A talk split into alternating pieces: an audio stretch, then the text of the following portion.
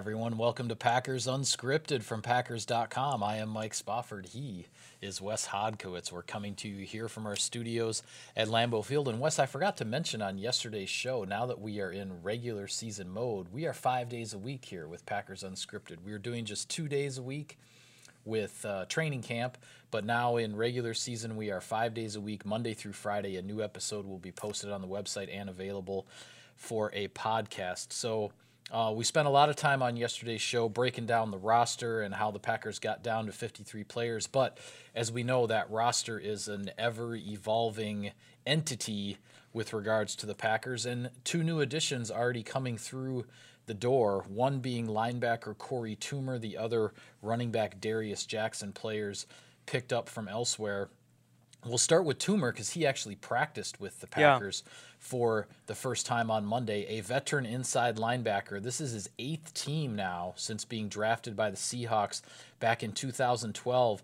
Took him a while to come into his own a little bit in the NFL, but over the last two years, 2016, 2017, with the Chargers, both in San Diego and Los Angeles, as a part time starter, put up some pretty good numbers. This yeah. is a guy who you know, the Packers are very young, obviously, at inside linebacker. Might be able to help out here. Yeah, he'll turn 30 this season, uh, you know, I think in December. So, uh, very interesting that uh, they would go out and find a guy like this. He offers them some flexibility there at the inside linebacker position.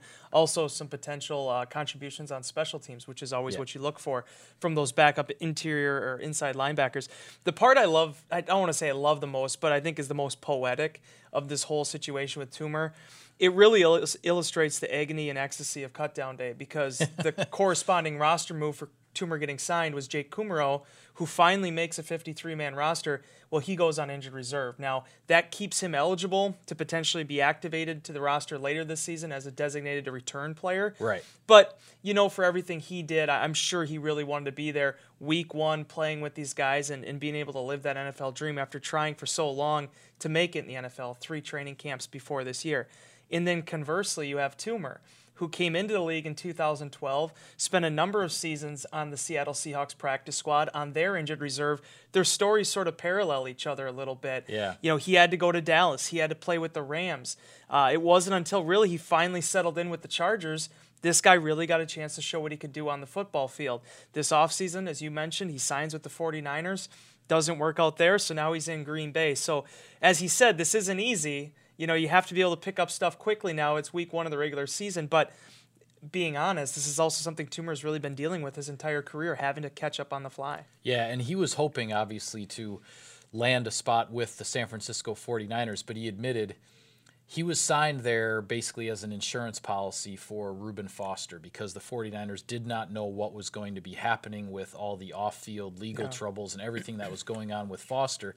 So he signed there but then the 49ers also drafted somebody after that, I believe in the third round, a linebacker out of BYU as another potential insurance policy with regards to Foster. So as that all developed and then Foster got into camp and into preseason, he sort of saw the writing on the wall and uh, wasn't necessarily shocked when he got released. But within a couple of hours, he said he got a phone call from the Packers. The Packers had contacted his agent. They worked something out fairly quickly, and uh, and here he is. You look at those numbers. His last two seasons with the Chargers started a total of 16 games, eight games each season, over 100 total tackles five forced fumbles in that time, a couple of sacks, five passes defensed, including one interception that he returned for a touchdown. He feels like in limited playing time, he put up some pretty good numbers, and maybe he's just uh, scratching the surface as to what he might be able to do, even though, as you mentioned, he's approaching that magic age of 30. Yeah, and it's a little bit different. You know, for inside linebackers, I think that isn't always necessarily the. Um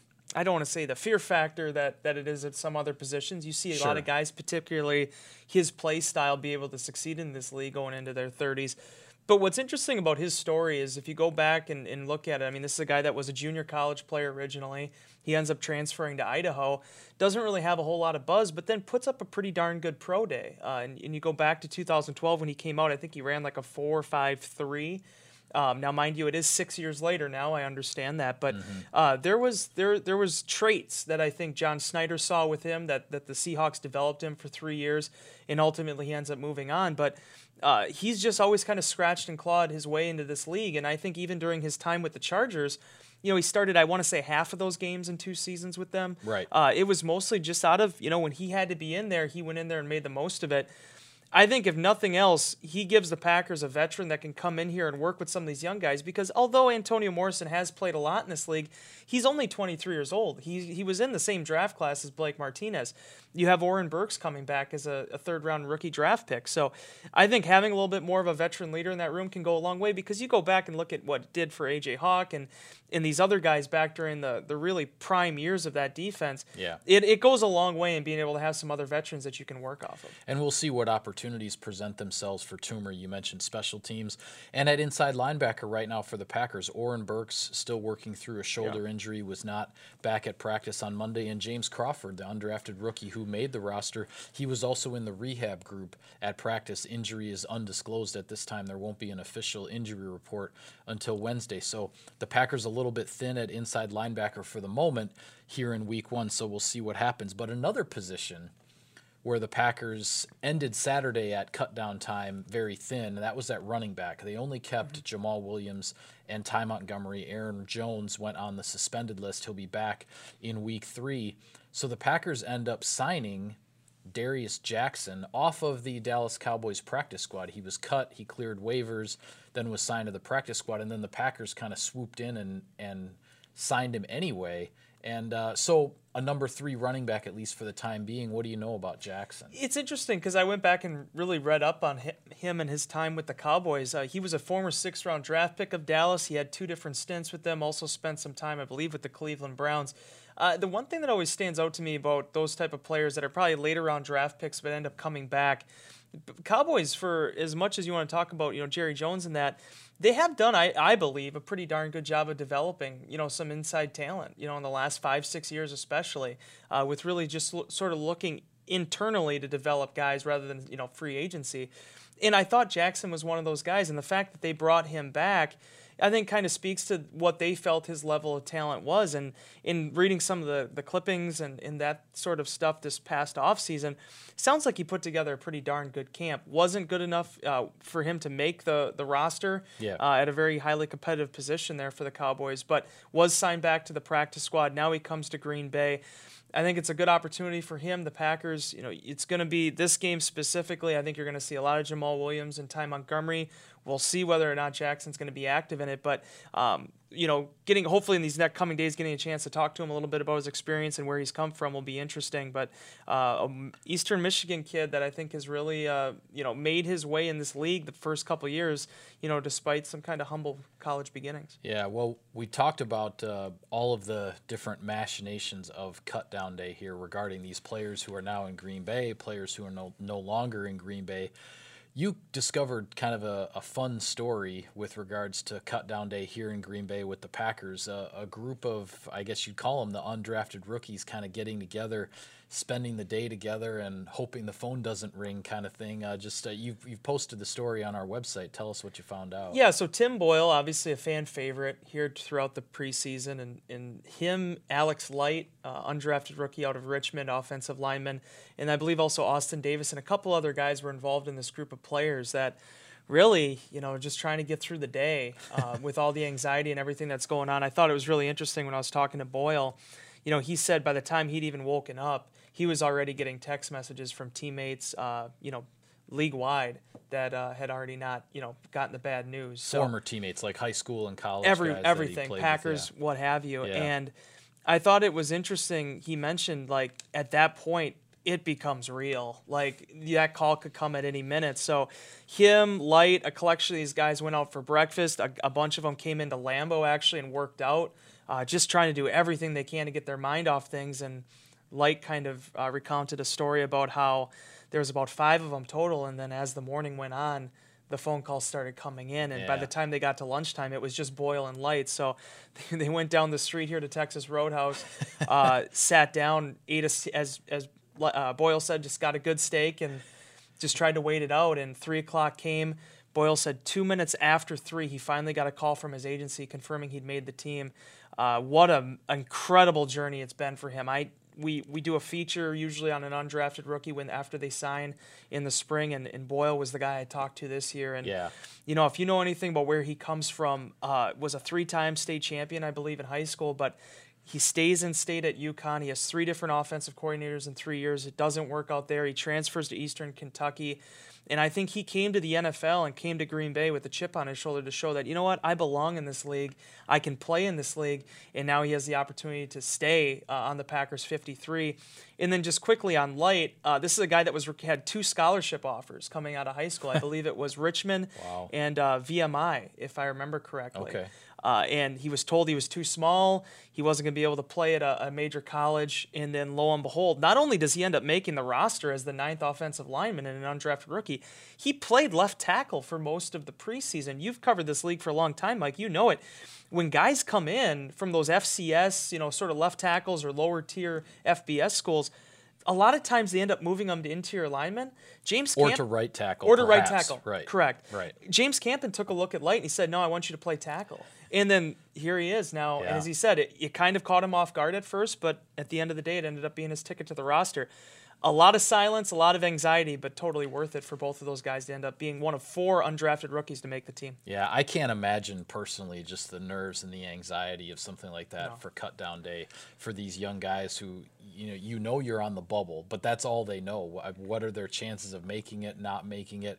There's almost no way to gauge it because there are so many different factors that go into these decisions that the teams make and it's interesting because I've heard stories over the years from lots of different players, and this can go a number of different ways. This one, this particular year, it sounded like these players, their phone just never rang. Yeah. They, and then the three o'clock deadline passes and they haven't gotten a phone call, and you sit there and go, Well, I guess I've made the team because nobody called me. Other times you hear from players where maybe their position coach sent them a quick text Yeah. or a call uh, to end the anxiety and just say, hey, you know, you've made it, you know, we're good and everything. So, and there's never necessarily a rhyme or reason to how these how these things work out, but these cut down days can go in in so many different ways for these guys. And i don't know i just i can't imagine trying to you know i mean waking up whatever it is eight nine o'clock in the morning and they get up and then they've got this six seven hours of of agony almost waiting to find out what their future is. It's it's got to be it, it's just it's got to be rough. I, I give these guys a lot of credit. Those I mean, even those who don't make it and maybe we'll never hear from them again. But uh, um, you know, they gave it everything they had, and uh, and now it's time to move on. Yeah, it's tough because it isn't just that three o'clock deadline. You know, Boyle and Light both talked about it too. You, it's the entire weekend. It's basically all the way up until Tuesday when I think you're guaranteed a paycheck uh, of just you know not sure what's going to happen. 2016, Mike, you go or 2015, excuse me. Myles White, first time in three camps, finally makes the roster, and then That's right. James Jones comes flying in the next day, and White's the corresponding roster move. It's just the nature of the beast. Nobody likes it, but the end of the day, the Packers are trying to put together their top 53 players, and sometimes even if you make that initial cut, doesn't always mean you're going to be there the next Sunday. Yeah, that's for sure. Um, well, before we get to one other topic, Wes, a little bit of sponsor business. Enter the Cousin Subs Best Seats in the House promotion. You and a guest could win a chance to kick back on the 50 yard line in style. Two pairs of lucky Packers fans will be chosen prior to each home game for this VIP experience. Enter daily now through December 16 by completing the entry form and submitting for complete rules and eligibility. Go to packers.com slash best seats. Cousin subs, we believe in better. Okay. One more topic I want to hit on before we go today, Wes, and that's something that it was a topic across the league throughout the preseason. We never really got around to discussing it on this show. Seems like now would be a decent time to do so. And what I'm talking about is this whole new use of the helmet rule that we saw a number of questionable flags, um, a number of players getting upset about calls being made that they don't know what they did wrong Right. and this and that. Obviously, in the preseason, the officials are looking for it even more closely. It's a new rule. They're trying to, you know, trying to educate the players, trying to get them accustomed to it, trying to get accustomed to what they're looking for as officials and all that kind of stuff. But bottom line, Wes, it was a little bit of a mess in the preseason. Is this going to straighten itself out in the regular season or how do you see this evolving from here because it just it seems like it's kind of just getting started Yeah, it was funny though because I thought the first game the Packers played that uh, that they opened the training or the preseason with against I believe it was Tennessee. tennessee yeah Uh, it was I was like, this is bad, man. it was like every other play, sometimes back to back plays. There's just flag after flag after flag. I think a running back got called for lowering his helmet, basically running through the tackles. I, Yeah. I don't know how else you're supposed to do that if you're a running back. I mean, they talk about pad level, they don't talk about mall walking, you know, Right. through the offensive line. But I will say this, as the at least as it relates to Green Bay, I can't speak for the NFL. It seemed like every preseason game it got a little bit better, and you know. Every year we hear about these emphasis, mm-hmm. emphases. You go back and Yeah. it, that one year it was defensive holding, it was defensive pass interference, and the, the flags are just flying. And then once you get to the regular season, they're a little bit more conservative with it. Uh, the refs are practicing. They're they're working these things out too. They're having the conversations. So my hope would be is that, and I've always said this, Mike. You cannot rule this league objectively. You just can't. Yeah. It's a subjective league by nature. The game itself is subjective. Where you want to put the football when you're lining up for third and one Yeah. Is subjective. I don't care what you say until we start with this, te- like maybe the tennis ball technology that shows you where the ball actually was. right some kind of gps thing yeah. But otherwise, it's subjective. You can't rule it objectively. So right. I hope my only aspiration for this season, there is a little bit of wiggle room allowed, specifically with the helmet rule, for just common sense to prevail. Yes, you do not want to have the hit from Danny Trevathan on Da- Davante Adams or the Thomas Davis hit on Adams. You want to get that out of the game. I'm Absolutely. with you 100%. But we also saw some really good competitive clean hits, like the one on Marcedes Lewis, uh, or, or even more specifically, the one on J'Mon Moore uh, Sure. against, uh, against Pittsburgh oakland yeah uh, or yeah, it was Oakland.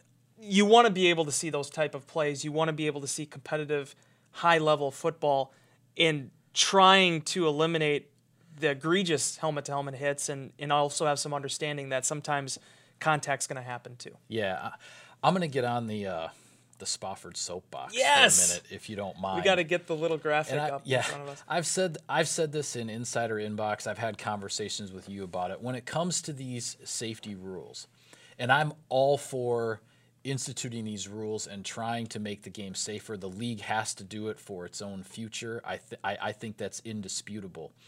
My problem with it is I think they're asking the officials on the field to do too much. I agree.